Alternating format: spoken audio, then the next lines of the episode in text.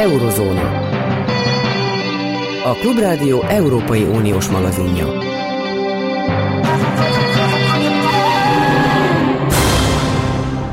Jó napot kívánok, Zentai Péter vagyok. Az egész világ ellenünk van.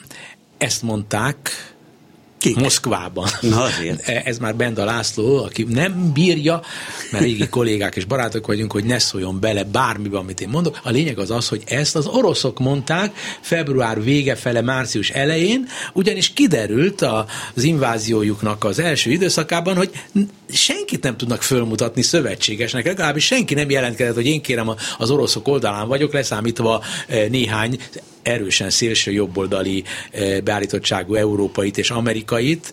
Egy olyan háborúról van szó egyébként, aminek az volt a célja állítólag, hogy nácitanítani kell Ukrajna keleti részeit, de a lényeg az az, hogy nem volt látványosan szövetségesük. Most pedig ott tartunk, eh, hogy Oroszországnak nagyon is komoly, nagy potenciális szövetségesei lehetnek. Átadom a szót Benda Lászlónak, régi kollégámnak, tehát és egy az egész világgazdaságot alaposan ismerő és a világpolitikát alaposan ismerő újságírónak. Szervusz!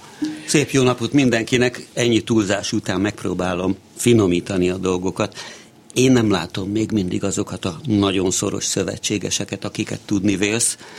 Elképzelhető, hogy szélsőséges politikusok között vannak, országos szinten hirtelenjében Belaruson kívül nem nagyon látok ilyeneket. Én sejtem, hogy kikre utalsz, például a BRICS országokra van egy ilyen szövetségi rendszer, amely Kínát, Indiát, Brazíliát és újólag Dél-Afrikát tömöríti.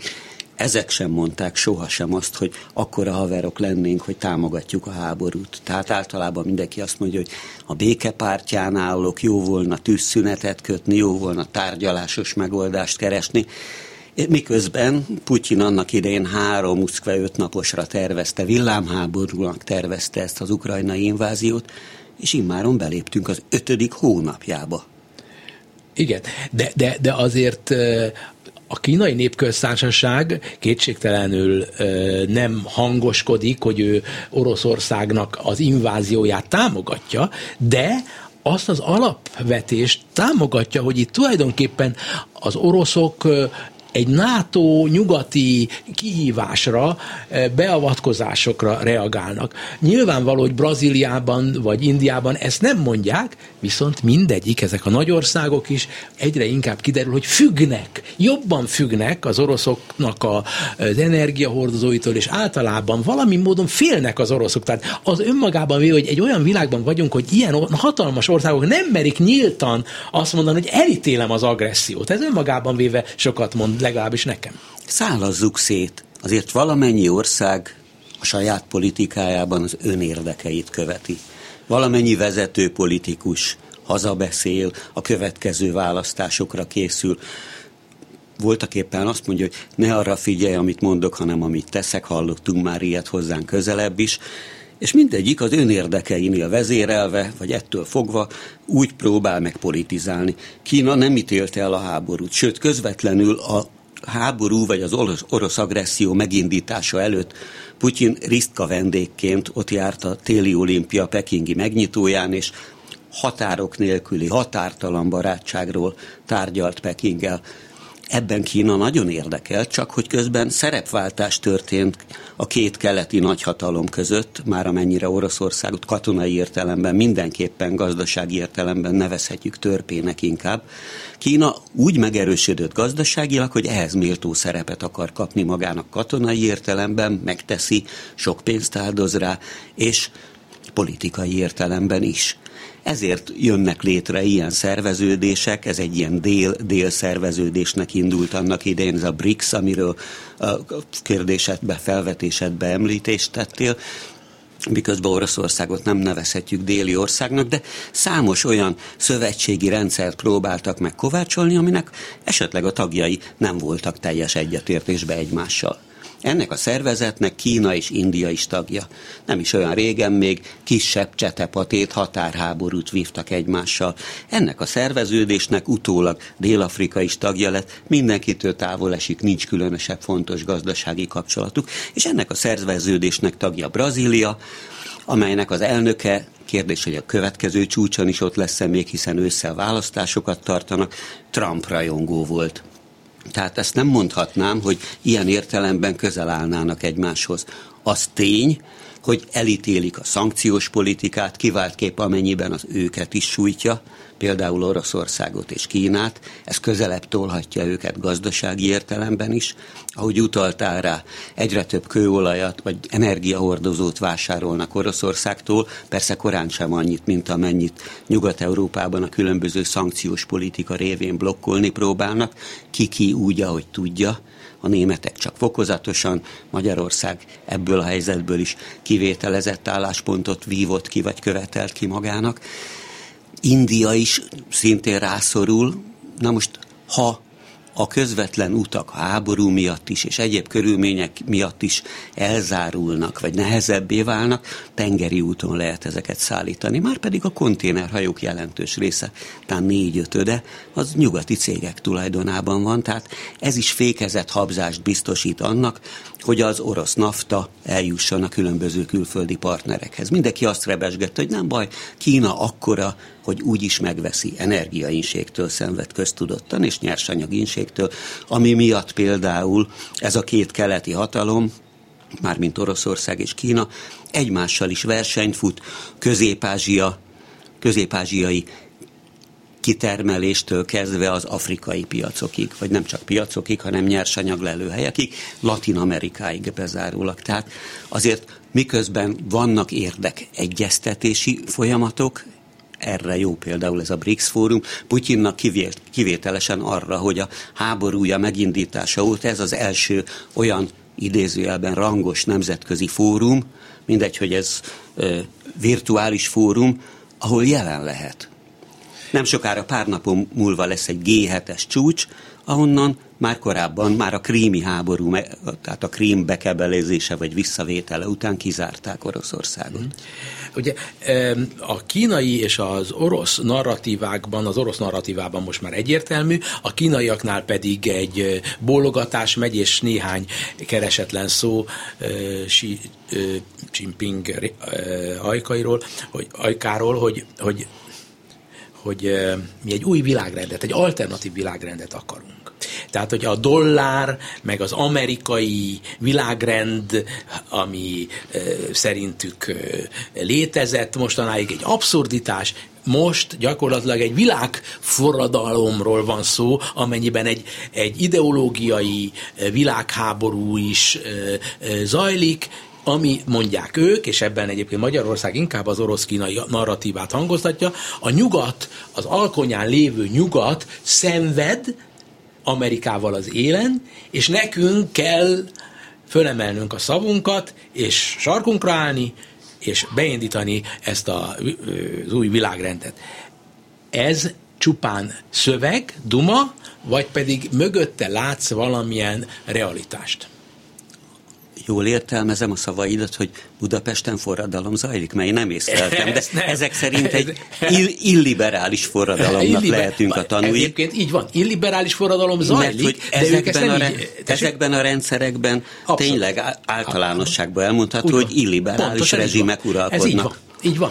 Egy illiberális forradalom zajlik, úgymond a haladás nevében, mert ők önmagukat a világ elnyomottjainak az élvonalában vélik megtalálni, és úgy gondolják, hogy ha ők maguk erősebbek lesznek, akkor azáltal magukkal együtt erősítik az elnyomott összes népet. Kína ma már a világ legnagyobb gazdaság, második legnagyobb, vagy minimum akkora gazdaság, mint az Egyesült Államok, összkibocsátását tekintve ehhez miért politikai szerepet követel magának, ehhez méri azt a politikai, ideológiai, mert te most ideologizálni szeretnél, amiben nem biztos, hogy nem, a legjobb partnerre akadtál személyemben. Ők azt állítják, hogy az eddigi világrend, ez a liberális, nyugat által sugalt, vagy diktált, Én vagy rájuk parancsolt világrend, ez helytelen. Ők egy pekingi konszenzust képviselnek egy washingtoni konszenzussal szemben. Ők azt mondják, hogy legyen rend, fegyelem, kiszámíthatóság és beszámíthatóság. Nyilvánvaló, hogy Xi Jinpingnek, akinek a nevét a szádra, ajakidra vette. Ajkaimra, igen, ajkamra. Államfő és pártelnök, ő nincs különösebb négy évenkénti választási krízisnek kitéve, mert saját fazonjára alakítatta az alkotmányt, vagy a pártszabályzatot, ősszel szintén pártkongresszus lesz, újra fogják választani, jól lehet, eddig az volt a szabály, hogy két periódus tölthet be államfői tisztségében például. Ezzel szabaddá tette magának az utat, hogy akár a 2030-as évek közepéig a elnöki székben, vagy Kína kormányzói székében üljön. Putyin hasonlóképpen cselekedett. Bolsonaro-nál inkább az a kérdés a brazil elnöknél, hogy elfogadja-e, ha késő ősszel a választásokon vereséget szenved, ha már úgyis a trópusi Trumpnak hívják. Dél-Afrikában szintén vannak balhék, mert azért legyünk finomak, ott sem tombol a demokrácia. Indiában dettó, óriási tüntetések, egyebek zajlanak, ott van még mindehez a háborúból kiindulva, mert onnan indultunk ki, egy olyan világméretű éhínség veszélye a gabonaszállítások csökkenése miatt, aminek éppen az orosz-ukrán vagy Oroszország-Ukrajna ellen indított, ezt mindig újra meg újra el kell mondani, háborúja kiinduló oka, ez pedig hosszú távon is krízishez vezethet. Én szerintem ezek a gyakorlatias, pragmatikus kérdések fontosabbak, mint hogy milyen ideológia körül rendeződnek össze a kínai, orosz, dél-afrikai, indiai és brazil eszmerendszerek. Igen, e, nyilvánvaló, de az talán nem biztos, hogy ideológiai kérdés, hanem praktikus kérdés, hogy a dollárt, e, mintha egy ilyen szimbólumának neveznék ezek az országok, így vagy úgy, annak, ami amit ők Amerika uralomnak eh, neveznek, és hogy, hogy a dollár trónfosztásának a lehetősége mindig valahol ott eh, leledzik a levegőben, hogy, hogy ez, ez, ez azért nem ideológia csak. Abszolút nem újdonság ez sem, hiszen jó, az, hogy Dél-Amerikában jenkiztek, és igen, amerikai igen, igen, igen.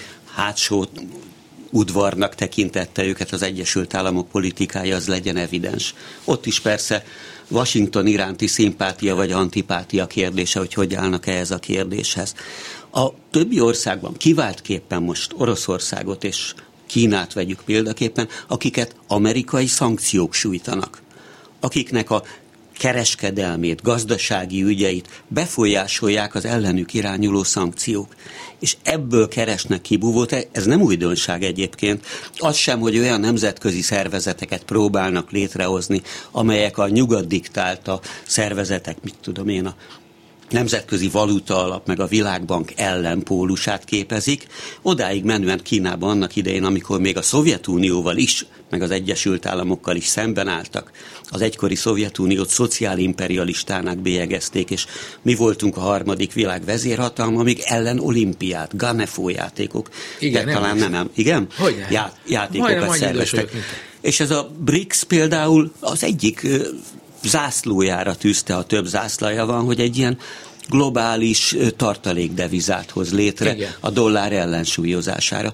És tekintettel arra, hogy a, hogy a külgazdasági elszámolásaik óhatatlanul, mint a világgazdaságban egyes számú tartalékdeviza vagy valuta, mindegy, dollárban zajlott, ezért egyre több üzletet bonyolítanak le ma már egymás közt barterben, vagy a saját devizájuk valamelyikében. Szóval Hát gondolj bele abba, hogy az Európai Unió országait is arra próbálják az oroszok kényszeríteni, hogy oké, okay, aki földgázt vagy olajat vesz tőlünk, fizessen rubelben. rubelben igen. Ez egy nagyon rafinált játék, minden esetre a dollár, illetőleg ö, ö, tromfosztása, illetőleg az euró ne legyen annyira erős, ezen biztos, hogy dolgoznak, mert érzékelik azt, hogy a jövőben a fizetéseknek a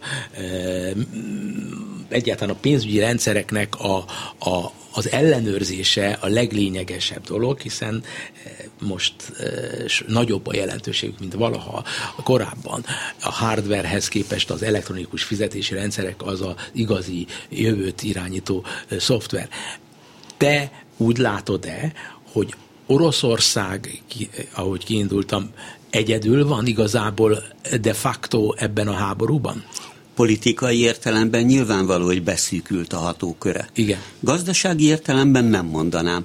Gazdasági értelemben nyilvánvalóan nyugat felől szűkült, másút keresi a kiutat, például az említett országok felé, mindenek előtt Kína meg India felé, India már a világ harmadik legnagyobb gazdasága lesz ma holnap. Igen. Nem mondom, hogy most az, de óriási piac. Hát India tíz éven belül a világ legnépesebb országa lesz. Már most 1,4 milliárd lakos számlál.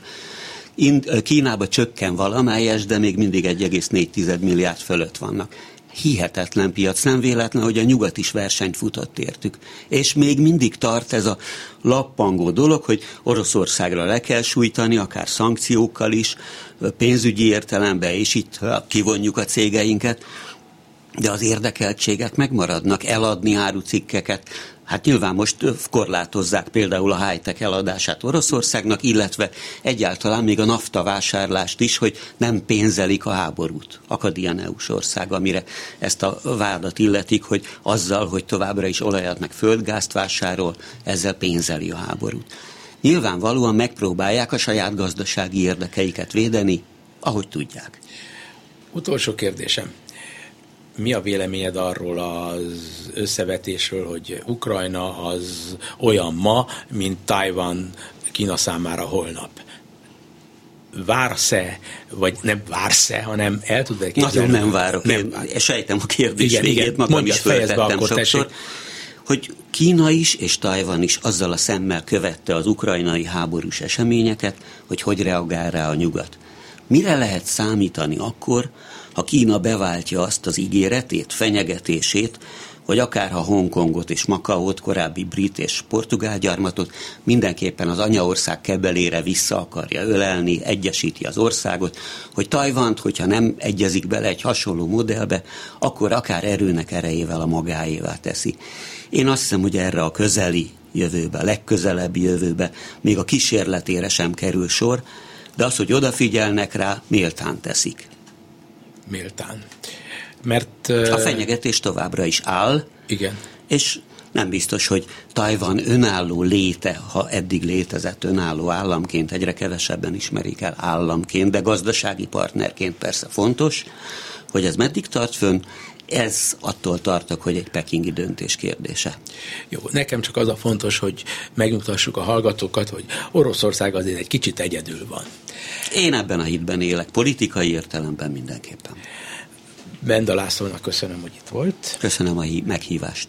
És akkor nem sokára egy másik témával folytatjuk. Eurozóna.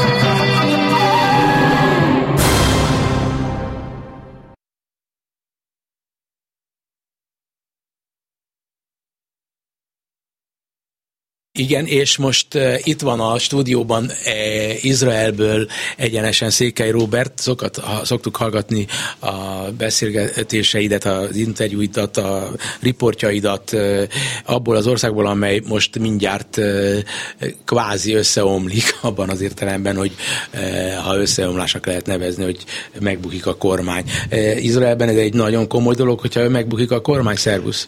Szervusztok! Természetesen mindenki eléggé komolyan veszi a választásokat. Nagyon fontos mindenki számára az, hogy milyen kormány van, és hát az is nagyon nehéz dolog, hogy ennyire sokadik választás van már.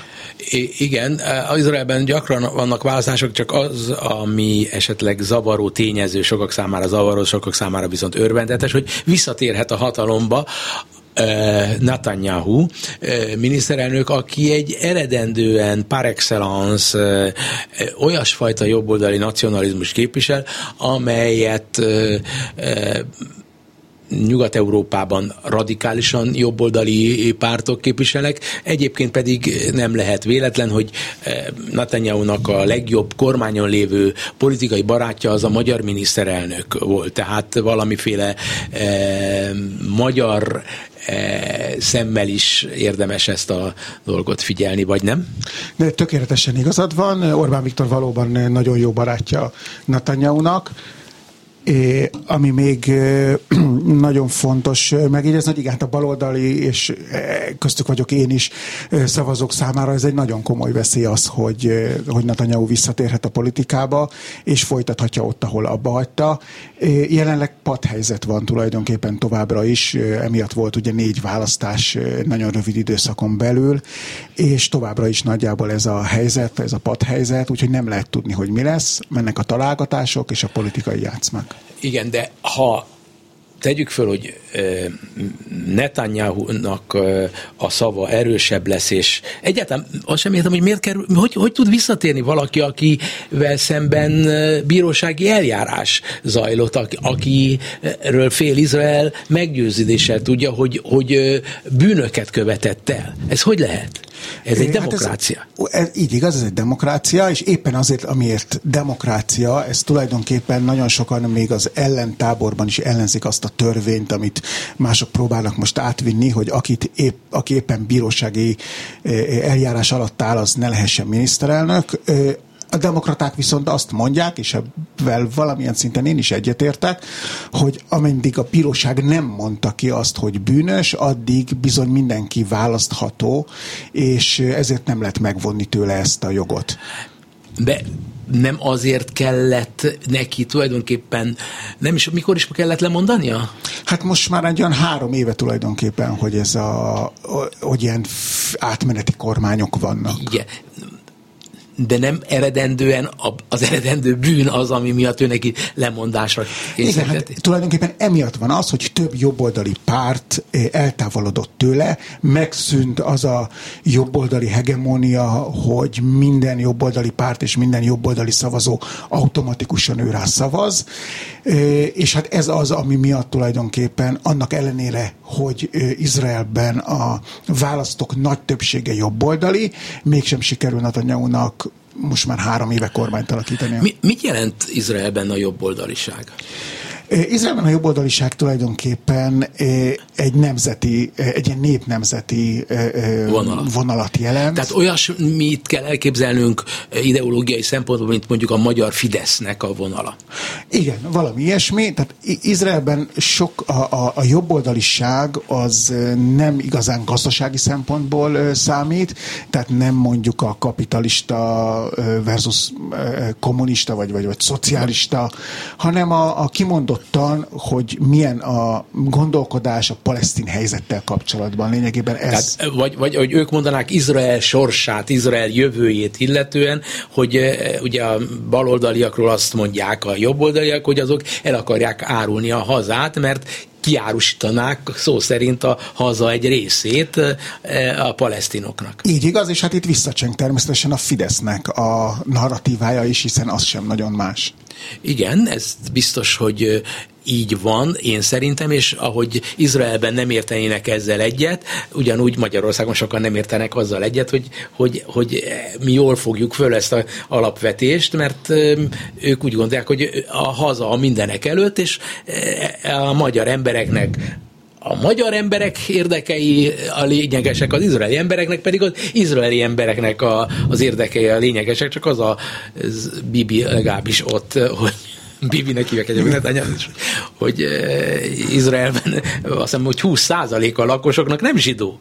Így igaz, körülbelül 20 a, a paleszt, palesztinok, illetve keresztények. Igen, akik rendes izraeli állampolgárok, akik... és arra, arra úgy mondhatjuk, hogy arabok rendes izraeli állampolgárok, nem mindegyik arabok, van többféle kisebbség is, akik nem szeretik magukat araboknak hívni, mint például a beduinok. Értem.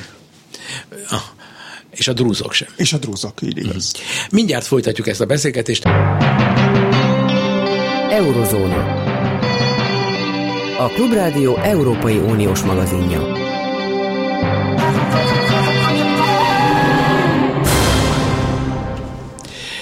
Székely Robert Izraelben él, most itt van a stúdióban. E, most e, eszembe jutott, és ez kár, csak úgy mondom, hogy eszembe jutott. Hát tudom jól, hogy Izrael lakosságátnak egy jelentős hányada orosz, illetőleg ukrán. Jól mondom? Ez így igaz, több mint egy millió orosz, tehát orosz ajkú, melynek egy része ukrán, egy része orosz. Tehát az egy millióban benne vannak az oroszok, ukránok egyaránt. Ez a, egy 9 milliós ország, ugye? Igen. Hát az egy 9, tehát egy, egy, egy majdnem 10, van több mint 10 százalék, ugye? Igen, pontosan. Meg úgy tudom, hogy nagyon keményen lényeges szavazói gárda ez, és ha jól tudom, tradicionálisan jobbra szavaznak, vagy rossz ismeretem? Tradicionálisan jobbra szavaznak. Az elmúlt években lehetett látni néhány elmozdulást, ahogy felnő a második, harmadik generáció Izraelben, és egy kicsit elszakadnak a, az, az orosz múlttól. Mi, mi, mi magyarázza az, hogy általában az új bevándorlók körében erősebb a jobboldaliság? Hogy, vagy ez jól mondom, hogy a új bevándorlók körében erősebb? Ez abszolút így van, egyébként ezt a magyar bevándorlóknál is lehet látni, és ez pedig azért van szerintem, mert a befogadás részének tekintik azt, hogy számukra önmagukban is erősebb a nemzetben való gondolkodás, a nemzethez való húzás. Hát azért mennek Izraelbe, mert ők akarnak tartozni egy a, a, a zsidó nemzethez. Így igaz. Még ha, ha jól tudom, azért, ha nagyon megvizsgáljuk a ilyen faji, etnikai, vallási alapon, nagyon sokan adták ki magukat zsidónak, vagy százszázalékos zsidóknak olyanok, akiknek csak nagypapájuk vagy nagymamájuk mondjuk az, de ez az egész természetesen egy, egy, egy, egy olyan nemzet, amelyik nagyon izgalmasan alakul, tehát zsidó nemzet, de mégsem teljesen az, tehát a sok érthetetlenség számomra az itt különösen kicsúcsosodik. Valóban egy, egy nagy egyveleg az egész, de nagyon fontos az tényleg az, hogy az új bevándorlók számára az új hazához való tartozásnak az érzésébe beletartozik az, hogy kiállnak az új hazáért, hogy a nemzetért, a nemzetben való gondolkodásért, az egységben, az erőmutatásért, és ezek mind olyan dolgok, amelyik inkább a jobb oldalra vezetik a választókat. Igen. Tehát uh, nyilván akkor a Netanyahu jelenség, hogy, hogy ilyen erőssé vált, a mögött e, e, eme uh, relatíve új szavazóbázisnak is szerepe kellett, hogy legyen, de akárhogyan is, itt és most, most vagy ott és most az a helyzet, hogy, hogy oroszok, ukránok köztük nagyon-nagyon gazdag kettős állampolgárok, mind orosz, mind ukrán milliárdosok, Igen. zsidók, vagy félzsidók, ahogy mondani szokták, e, ott élnek, és e, pénzelik az országot, esetleg közvetetten a pártokat is. Mennyire oszthatja meg az izraeli belpolitikát, vagy meg tudja-e osztani az, hogy ez az óhaza, ez a, ez a nagy egykori Szovjetunió azon belül ilyen háborús konfliktus, világra szóló háborús konfliktus zajlik? Ez egy nagyon-nagyon érdekes kérdés. Tulajdonképpen egészen eddig a pontig az, hogy, ki, hogy a Szovjetunióból ki honnan jött, tehát mondjuk lett, litván, ukrán, grúzok, orosz, örmények, igen. nem számított. Lényegében egy csoportnak számítottak a volt szovjet tagállamokból érkezők. Ez az első olyan alkalom, hogy különbséget kezd tenni az izraeli társadalom, és ők maguk is egymás között, aki az ukrán, ki az orosz kérdésben, bár az oroszok, az orosz származásoknak is a túlnyomó többsége elítéli a háborút, én igazából nem is beszéltem még olyannal, aki, aki, az, aki Putyin oldalán állt volna, vagy támogatta Na de a te köreid az eleve nem inkább olyan szabad gondolkodású.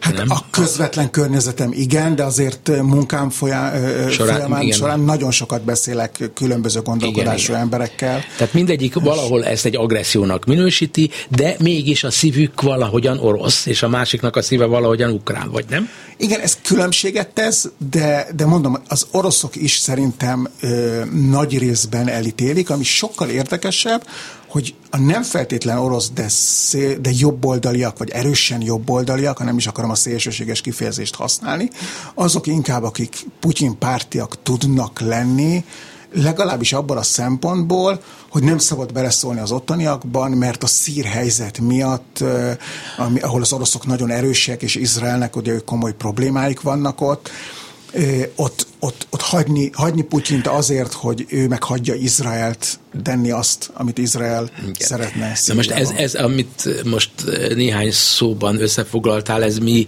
vájtfülek értjük egymást, sokan nem tudják, hogy ugye Szíria egy orosz, félig meddig orosz megszállás alatt lévő országá vált, Assad neki köszönheti, Putyinéknak köszönheti a hatalmát, és igazából halálos veszély de facto Izraelre csak Szíriából lehet mérni elméletileg. Ugye oroszok mellett ott vannak az iráni forradalmi gárdiság, akik aztán nem e, e, olyan e, puhák, vagy igen?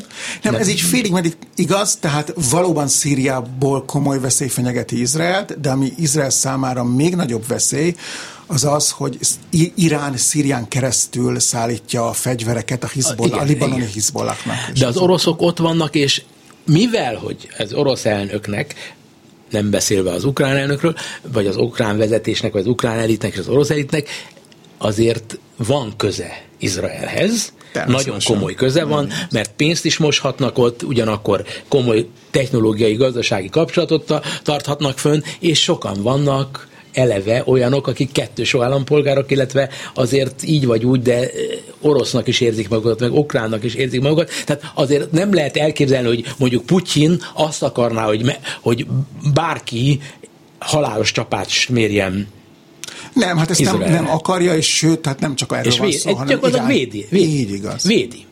Na, de Netanyahu esetében e, várható-e, hogyha ő kerülhet kormányra, hogy a mostani semlegesebb, visszafogottabb izraeli hivatalos álláspont helyett egy erőteljesebb Putyin barát álláspont kerül előtérbe Izrael politikájában. Én, én ezt nem gondolom, én azt gondolom, és az várható, hogy egy még visszafogottabb lesz inkább. Tehát nem gondolom azt, hogy Putyin mellett hall, hallhatunk majd különböző ö, ö, megszólalásokat. Elnézést, inkább arra gondolok, hogy nem fogják nyíltan bírálni az orosz agressziót, nem fogják agressziónak nevezni esetleg. Most annak hanem nevezik? Majd, most annak nevezik. Hivatalosan annak nevezik? Hivatalosan annak nevezik, hanem inkább nagy hallgatás lesz uh-huh. a, a Netanyahu sokat köszönhet Putyinnak, nem? Személy szerint, tehát mintha ezek eléggé közeli barátok lettek volna közeli barátságnak inkább csak úgy nevezem, hogy közös érdekek vannak, Aha. és a közös érdekeket felismerve együtt dolgoznak. Igen, de akkor azt kérdezem, hogy Izraelnek közös érdeke Oroszországgal az, ha jól fogalmazok, hogy, hogy Iránt visszafogják. Abszolút. Ez, Tehát ez, ez, a, ez az alapja a dolgoknak. Előfordulhat-e, hogyha Izrael kinyitja a száját, és ahogy mondom, és, és nem lesz ilyen semleges, hanem az idő múltával egyre inkább Amerika mellé állna, és egyre inkább ezáltal Ukrajna mellé állna, akkor az oroszok megzsarolják Izraelt? Hát ez, ez a zsarolás ez megtörtént a háborúnak a legelején, amikor is ugye azzal fenyegettek az oroszok így fű alatt, hogy, hogy nem fogják engedni izraeli légierőt szabadon Szíriában az, az, az izraeli légierőnek ugye vannak támadó akciói Szíriában, ők iráni állás, iráni megszálló állásokat A megszálló állásokat, bombáznak. illetve a fegyverszállítmányokat, a Hizbollahnak szánt fegyverszállítmányokat bombáznak. Hogy kerülnek a Hizbollahhoz, tehát úgy, hogy, hogy át, Szírián keresztül Libanonba viszik? Pontosan. Az, az oroszok potenciálisan vannak-e olyan pozícióban, hogyha Izrael úgymond jól viselkedne orosz szemszögből, akkor ők cserében tálcán hoznának valamiféle béke megállapodást, akár Libanonnal, akár e, Szíriával, netán még Iránnal is? Vagy ilyen pozícióban Nem, nincsenek? ilyen pozíció szerintem elképzelhetetlen. E, Oroszországnak azért nincs ekkora befolyása, főleg Irán e, felett és, és a Hizbollah felett sem. Assaddal kapcsolatban már talán lehet valami konszolidációról beszélni, de ott sem kimondottan békéről, csak inkább egy ilyen padhelyzetről, vagy egy status quo-ról. Utolsó kérdés, és ez nem teljesen kapcsolódik az előzőekhez, de az utolsó szavathoz mindenképpen. Assad szíriai véres diktátor mindent egybevetve, és tudván azt, hogy az izraeliek is tudják mindenki, hogy egy véres diktátor, de mindent egybevetve, visszamenőlegesen nézve a dolgokat, Izrael számára sok rossz közül a legkevésbé rossz, hogy most Szíriában konszolidálta a hatalmát? Úgy fogalmazik, hogy a kiszámítható rossz, vagy a stabil rossz. Tehát az, amit, akit, amit már megtanult Izrael kezelni, és ebből a szempontból jobb, mint egy teljesen kiszámíthatatlan dolog, amiről nem tudja Izrael, hogy, hogy merre halad, hogy hogy tudná kezelni. Uh-huh. De, Ezért de, jobb. Őszintén, amióta az eszemet tudom, kisgyerekkorom óta mindig azt hallom, hogy Izraelt el akarják pusztítani. Te, te hiszed ezt? Hogy Izraelt el akarják pusztítani? Az arab világnak a jelentős része ma már szerintem nem, tehát ezt, ebbe ezt nem gondolom. Az egyedül így talán az néhány diktátor, és itt elsősorban Iránra gondolok, de ezen kívül nem gondolom azt, hogy az egyéb arab országoknak ez attitűdje lenne. Amit most beszéltünk, ez két magánembernek a beszélgetése, mert feltételezhetem, hogyha egy jobboldali izraeli politikus ülne itt, akkor azt mondaná, hogy igen, reális veszély, hogy Izraelt el akarják pusztítani, mint ahogy egy baloldali izraeli politikus azt mondja, hogy ez csupán propaganda. Tökéletesen igazad van. Székely Robert, köszönöm, hogy itt voltál, köszönöm és jó utat majd vissza te. Izraelbe, és minden jót nektek. Köszönöm szépen. Eurozóna. Hogy közben figyelt uh, uh, Szőcs Gábor, uh, elemző, befektető, és leginkább energetikában járatos szakember. Szervusz Gábor, tegeződünk, mert régóta ismerjük egymást. Szervusz Péter, és üdvözlöm a hallgatókat.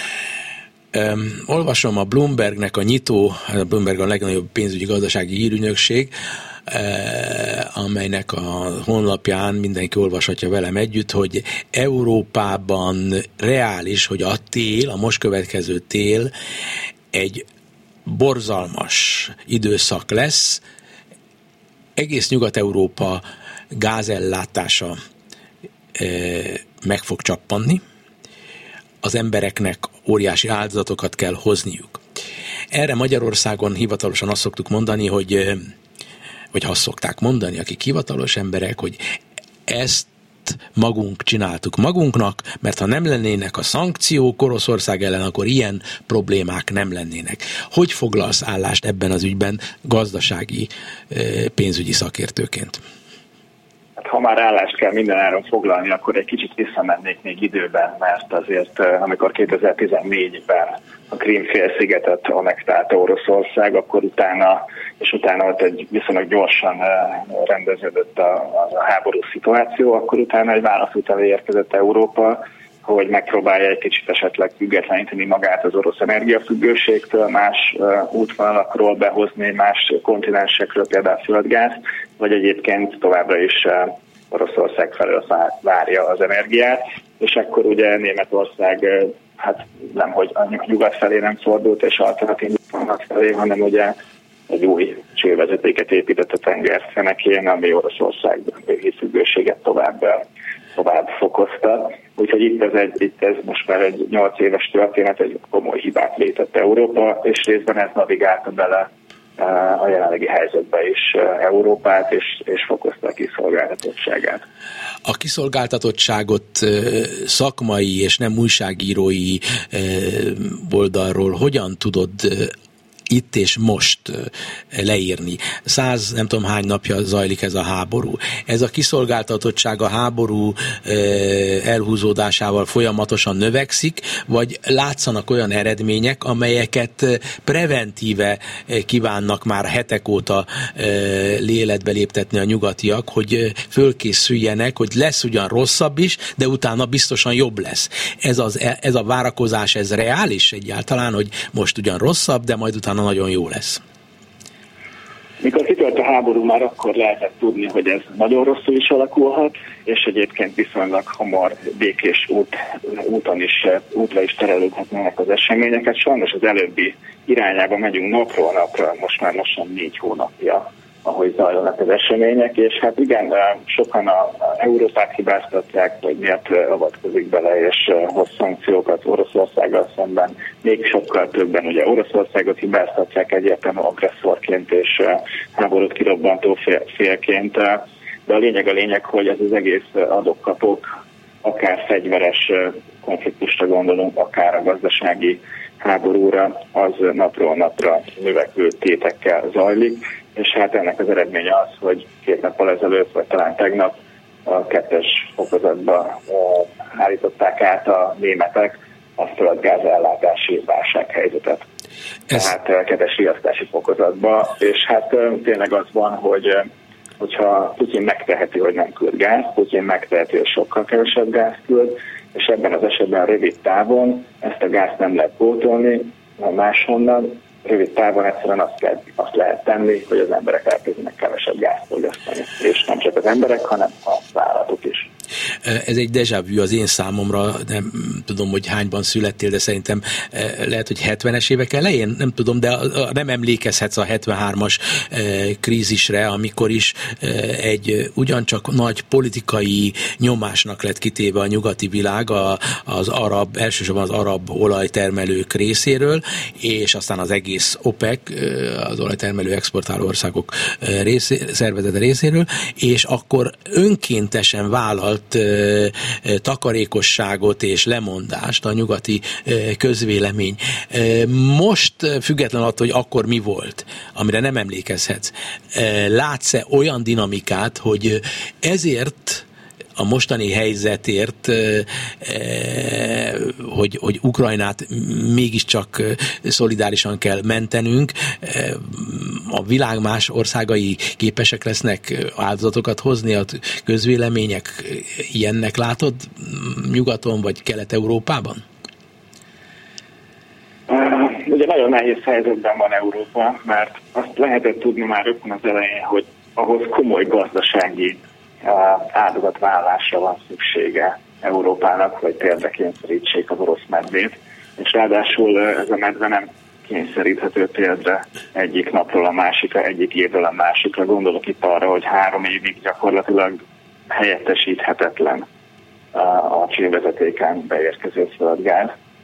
Tehát egyébként látok rá, látok, látok rá mind politikai akaratot, mind pedig választói akaratot, már azért hozzáteszem, hogy ahogy egyre inkább érzik a pénztárcájukon az európai polgárok azt, hogy részben a háború miatt, részben más dolgok miatt hogy egyre kevesebbet ér a fizetésük, amik egyébként nem szöknek fel annyira, mint az infláció, vagy egyébként egyre, egyre inkább egzisztenciális energiállátási bonyodalmak alakulhatnak, akkor azért ez a választói akarat is, is változhat. Egyébként jó, jó, jól jellemzi azt, hogy a politikai akarat és a választói akarat is mennyire tud fordulni, hogy a zöld, a híresen zöld német politika, ami, ami kiterjedt gyakorlatilag már teljes Európai Unióra, az most egy hátraarcot kénytelen elkönyvelni önkéntes módon valamennyire, hiszen újra nyitják azokat a,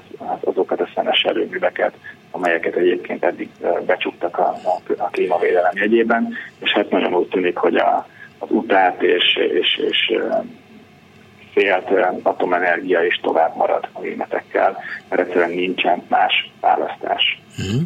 Szóval tulajdonképpen akár elismerik, akár nem a nyugatiak, az oroszoknak sikerült megállítani az időt átvitt értelemben. Ez valamiféle orosz győzelem mindenképpen, de azt szeretném megtudni, hogy jól véleme, vagy csak felszínes a tudásom azt illetően, hogy az infláció és az energetikai krízis háborunk, ettől a háborútól függetlenül is várható volt annak nyomán, ami zajlott a világban az elmúlt években, egészen visszamenőlegesen 1911, vagy bocsáss meg, 2011-2012-től illető, vagy pedig az az igazság, amit a magyar vezetés állít, hogy tudnélik itt egy háborús infláció van, háborús forint leértékelődés és háborús energetikai krízis. Azt gondolom, hogy részben igaza van a, a kormánynak is abban, hogy ha nem lenne háború, akkor nem lenne ekkora baj, de a baj az akkor is velünk lenne, mert valóban Péter az van, hogy ezek, a, ezek az inflatórikus folyamatok ezek beindultak már bőven a háború előtt. Tehát a, a Covid-ból kilábaló nemzetgazdaságok megtámogatva hatalmas stimulussal szinte mindenhol a nyugati világban, de ugye itt térségünkben és itthon is egyszerűen, egyszerűen kifeszítették a gazdaságokat, a munkaerőpiacon eltűnt a szabad munkaerő, gyakorlatilag bérinflációs nyomás is elindult, és hát a, a jegybankárok is elkezdtek arról beszélni, hogy 10-12 évnyi ingyen pénz és, és, és pénzügyi monetáris segítség után, hát igenis itt, itt beindul valami, amit inflációnak hívnak, és ami, amitől egyébként nagyon rettegnek, mert voltak olyan évtizedek, vagy hát a, mondta ugye, amelyikre hivatkoztál, 70-es évekre, amikor az infláció el szállása kontrollálhatatlanná vált, és, és, és hát mindenképpen szeretnék elkerülni. Úgyhogy eddig az ellen küzdöttek az európai jegybankárok, hogy ne legyen defláció, mert akkor meg az adósság csapdába fölött bele a világ, most pedig az ellen küzdenek, hogy ne legyen túl nagy infláció, és hát ennek az ára az, hogy, hogy a pénznek újra van ára, és a pénznek újra, és a hiteleknek a kamata szökik az égbe. Gondoljunk csak bele, hogy a magyar állam mondjuk egy évvel ezelőtt ránéztünk az állampapírpiaci hozamokra, akkor azt lehetett mondani, hogy ugye 2-3 százalékon vígan tudott új, új államadóságot kibocsátani, új hitelt felvenni. Most ez már 8 százalék, de, de óriási, óriási drágult a pénz nem csak itt, hanem, hanem más országokban is, az Egyesült Államokban is, pontosan emiatt az infláció elleni küzdelem miatt. Egyébként visszatérve arra, hogy mi zajlott még a háború előtt, tehát nem csak ez a kamatemelési ciklus indult, meg, meg hát hozamemelkedési ciklus indult meg, hanem az is, hogy már az energia ára is felszökőben volt. A gázárak egyébként ma a világpiacon nem sokkal magasabbak, mint voltak novemberben, decemberben, amikor még ugye a háborúban senki nem hitt.